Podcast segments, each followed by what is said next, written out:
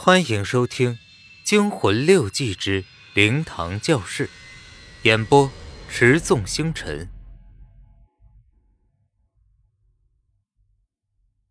某师范大学十三日，对于虔诚的基督徒来说是个不祥的日子，而对于计算机系三班的同学来说，也是个哀伤的日子。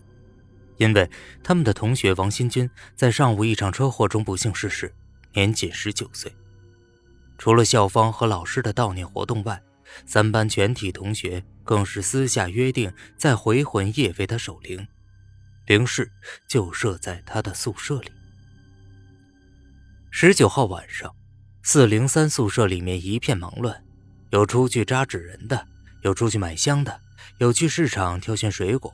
也有买糖买蜡烛的，要买的物件很多，最后大家都分派出去了，只留下李庄看灵。李庄回头看看立在桌上的遗像，面容栩栩如生，那忧郁的眼神似乎在埋怨为何要夭折在这多梦的季节，看得他起了一身的鸡皮疙瘩，连忙叫住最后还没出去的四人道：“喂。”你们也太不近人情了，为什么留我一个啊？人手不够呀，呃，女生那边也全都出动了。李庄语塞了一会儿，又找到一个理由，他对张建峰道：“呃，你留下来不是更好吗？你是懂法术的。”张建峰道：“正因为我懂，班里面也只有我会跳符啊。况且你的脚先天扭伤了，不应该多走动。”留在这儿最恰当不过了。哎，你怕了？男子汉平生最见不得人家说他怕。李庄立即昂首挺胸道：“谁谁怕了？你们只管去，我会看好灵的。”张剑锋看他那强自支撑的样子，暗暗好笑，又特意嘱咐他道：“看住香和蜡烛啊，快烧完的时候要换掉，千万不要让他自己熄灭啊！还有。”窗户一定要打开，要不阿军回不来的。陈忠信笑着捶了他一拳，道：“你看他怕成这个样子，还使劲吓他。哎，快走吧。”月凉如水，冰彻肌肤，再加上寒风一阵阵的推波助澜，张建峰不由缩了缩脖子，拉高衣领。路上很静，几乎没有什么人。只听得到自己那有规律的踏在青石板的碎步声。正在观赏这雅致夜景，兜里的手机却突然响了，吓了他一大跳。喂，一听就是小兰的声音。张建峰真后悔刚才没看来电就匆忙接了。你怎么当负责人的？明明说好了我们女生九点钟就过去的，你就偏偏给我们吃闭门羹啊！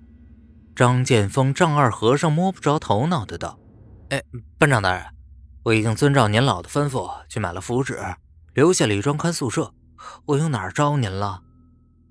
手机那边传来一阵更为恼火的声音：“你宿舍里有个鬼人呢！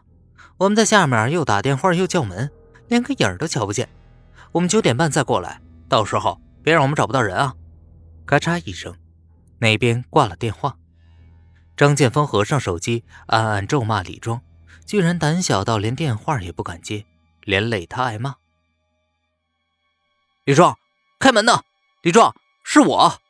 任凭张建峰在门外如何又喊又叫，门内始终毫无反应。难道他怕的跑了出去？想到这里，张建峰忙忙的找钥匙开门。他一边道：“哎呀，这个死李庄！”电话也不敢接就算了，竟然还跑出去！哎呀，这要是香灭了，引发了火灾怎么办？推开门，果然房间里一个人影都没有。张建峰连忙到灵前一看，千谢万谢，这香差一点就烧完了，赶紧拿过来另外三支香点上拜过。正插香之间，张建峰的眼睛余光突然瞥见遗像上。王新军的右眼中似乎有什么液体流出来。张建峰大惊，抬头一看，却发现这遗像上竟然罩了厚厚一层雾气。刚才受香一熏，眼睛的部位雾气化成液体掉了下来。奇怪，这些天天气这么干燥，连滴雨都没下，怎么会这么潮湿呢？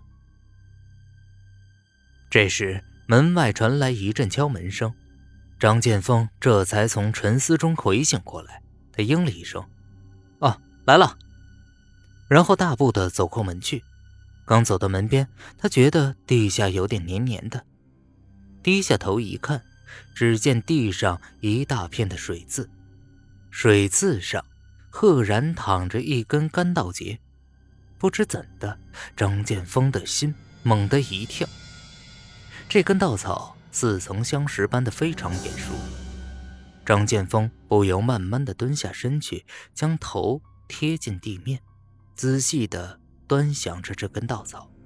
他心想：我明明记得在哪里好像见过他，为什么总是想不起来呢？这时，门又砰砰的响了。张建锋最讨厌他在沉思的时候有人打扰，偏头吼道：“哎呀！”懒到连钥匙都掏不出来了吗？自己看。然而，当他吼完这句话的时候，张建锋发现喉咙里再也出不了声了，因为就在他偏头的那一瞬间，他清楚的从门缝中看见门外竟然是空旷旷的，没有任何的人脚或者鞋的踪迹。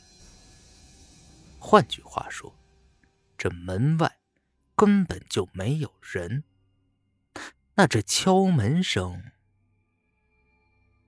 本集播讲完毕，感谢您的收听。